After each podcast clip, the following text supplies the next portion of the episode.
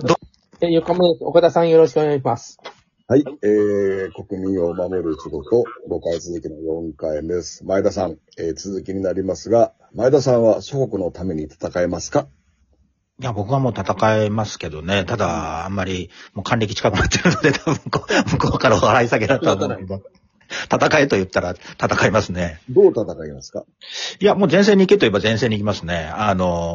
台湾のね、この前の選挙の時もちょっと報道されてましたけど、こうみんな、機関銃かなんか撃つ練習してたりとかしてるので、もしそういうのがあったら別にしてみる。ウクライナもそうですけどね、ちょっとね、還暦近い人はどうか知らないですけど。いや、シネさんなんかはもう役立つと思うんだけど、僕とか前田行って何すんだって話。そうなんだよ。もうほとんどね、使い物にならない。作って帰ってくるだけもね。迷惑かけるだけだよねっていう。そうなんだよ。うん。シネさんは先ほど、覚悟が、もともとあったというようなニュアンスでしたけど、シネさんはどう戦いますか？私も前線に、すぐ行くんだと思います。銃を持ってる訓練をしてるので。じゃあこれ持って、ね、はい、どうぞっていう、はい。64式持たせたらもう300メートルまで先やっても前で撃たれるっていう、シネさん。腕前で。そうですね。ちょっと練習してもう本番行くしかないと思います。ちょっと皆さん、きな臭いモードになってる。いやいや、一つだけ言いますかという。岡田さんが問いかけたから。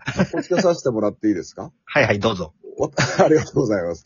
私はもちろん戦いますけど、鉄砲は持ちません。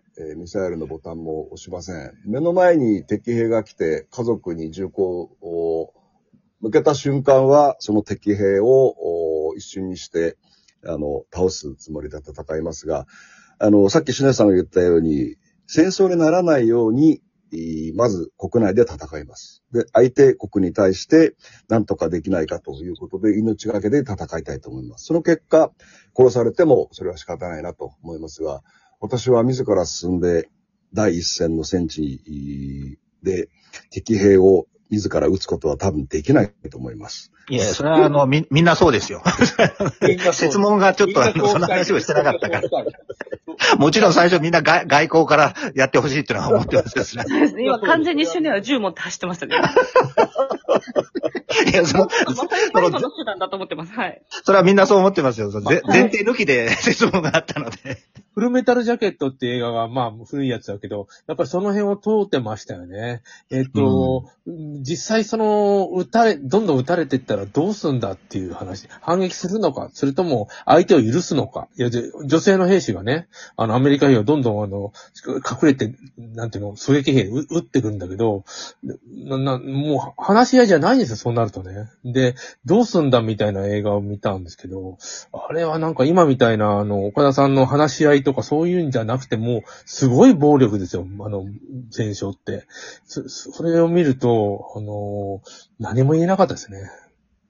いや、それはそうなんだよ。それは誰だって、殺し合いなんかやりたくなくて、でも、やっぱウクライナとか、パレスチナでああいうことが起こるわけなので、そこだよね、なんか矛盾というか。小学校にミサイル撃たれるんですよね。そうなんだよね。止めたい。この目先の二つの戦争を止めたいですね。じゃあ次でも習近平、中国なんか破綻というか、どうすんだって時によくやるんです、国。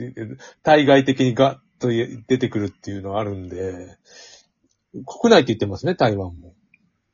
そうなんですよ。自国内の問題だから口出ししないでくれっていうのが。そう、ロシアも言ってますもんね。あれは国内だって言ってますもんね。そういう意味では台湾問題は怖いよね。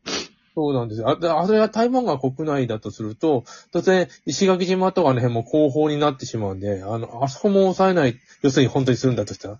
で、日本がちょっと焦ってなんかやってるな、その辺なのかなっていう、わかんないですよ、印象で。いや、そりゃそうでしょう。自衛隊もやっぱり考えてるんでしょうね。もう考えている。それを前提に訓練をしているので。そうですよね。南西諸島の防衛は結構もう今、着々と進めてんじゃないですか。石垣島になんかいろいろね、設備作ったりとかやってますね。ちなみに、シノさん、訓練って、どんな訓練、銃を撃ったことはあるんですか？銃を撃ったことはあります。はい。そうです。そりゃそうですよ。はい。どんな打ち方っていうか、どういうあれですか？訓練は2種類ありまして、うん、その銃を撃つとか、例えばその、まあ、災害派遣の訓練をするとかっていう一個一個の訓練と、あとはそのいろんな、ある国を敵国となった場合としての前提とした、うん、基地を一つの戦場として仮想で訓練をするっていう大きく2つがありまして、うん、年に何回かありますね。基地の中でそういう事態が起きた場合にどういうふうに、人員を展開して戦うのかっていうのは訓練でやっています。シュネさんはまあね、人員不足ということですけど、なぜ辞められたんですか？支障のない範囲で、答えられる範囲で教えていただきたいんですが。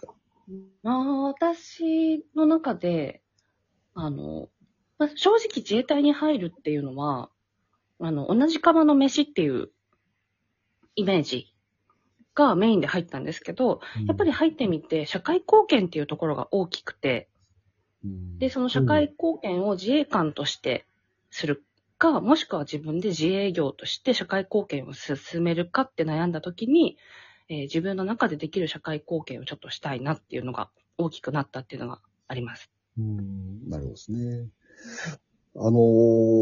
前田さん、このシュネさんがあれかな、もしこの隊員が不足って言った場合に、シュネさんにまた声がかかる可能性があるのかな。もしかかったらどうしますか？もちろん、一番早くつけるように動くと思います。なるほどね。前田さん、本当に、ね、隊員不足になった時に、その延長線上に、徴兵制っていうことがちょっと浮かぶんですけども、どうでしょうかね。まあ、韓国なんかはね、徴兵はもう、当たり前ですけどね。定着してますけどね。まあ、日本は、国民の意識からすると無理だと思うんですよね。今の政治システムの中ではちょっと、政権が持たないですよね。徴兵制を唱えた段階では持たないと思うんですよね。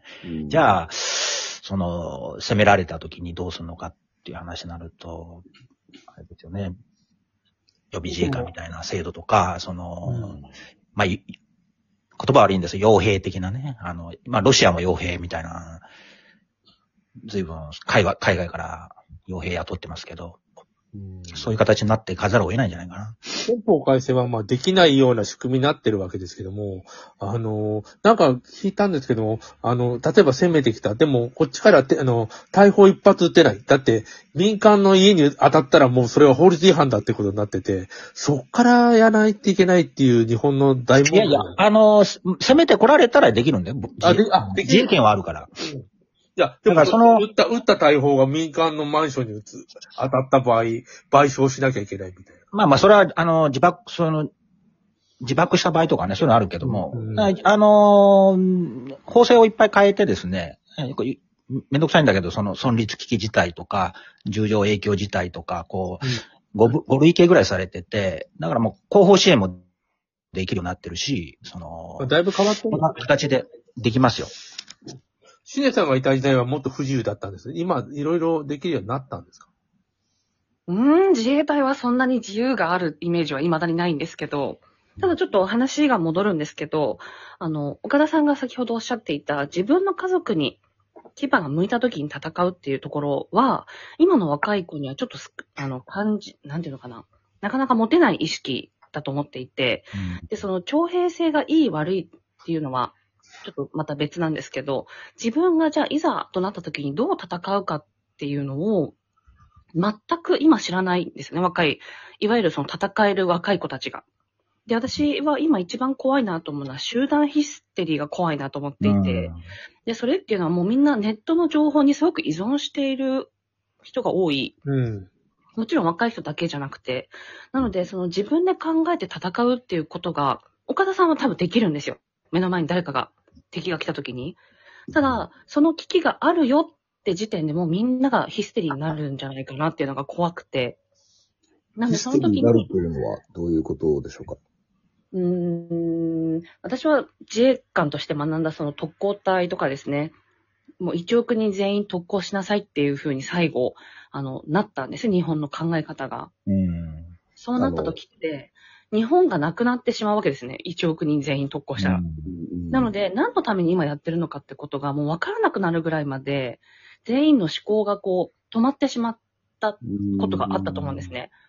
それが今起きたらすごく怖いな、特に若い子たちに起こったら怖いなと思うので、もちろん自衛隊主導ではなくとも民間でもいいと思うんですけど、この若い子たちが自分の足で立ち止まって考えて、取捨選択をして戦うっていう教育があると、教育とかそういう機会があるといいなとは思ってます。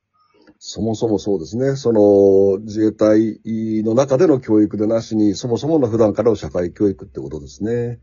そうですね。ちなみにしゅねさんはその、自衛隊員時代に、その教育の中で、終戦直前のその、日本の惨状特攻、負けると分かってて、隊員を特攻させるという、信じられない、行為に関して何かこう、教育で、あれはどうだった、こうだったみたいな評価はあったりするんですか？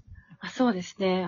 山口県に女性自衛官は行くんですが、山口県の周南市に大津島という、特攻回転ですね。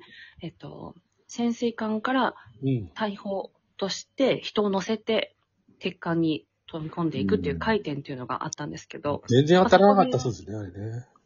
そうなんですよ。全然当たらなかったけども、脱出をする期間ももうなく、ただ乗ってただ行くだけっていうのがあったのは、やっぱ自衛官としてこういうことがあってはいけないっていうのを認識してほしいっていうのを艦長が直々にお話ししてたのを覚えてます。愚かなことはダメだよということですね。そうですね。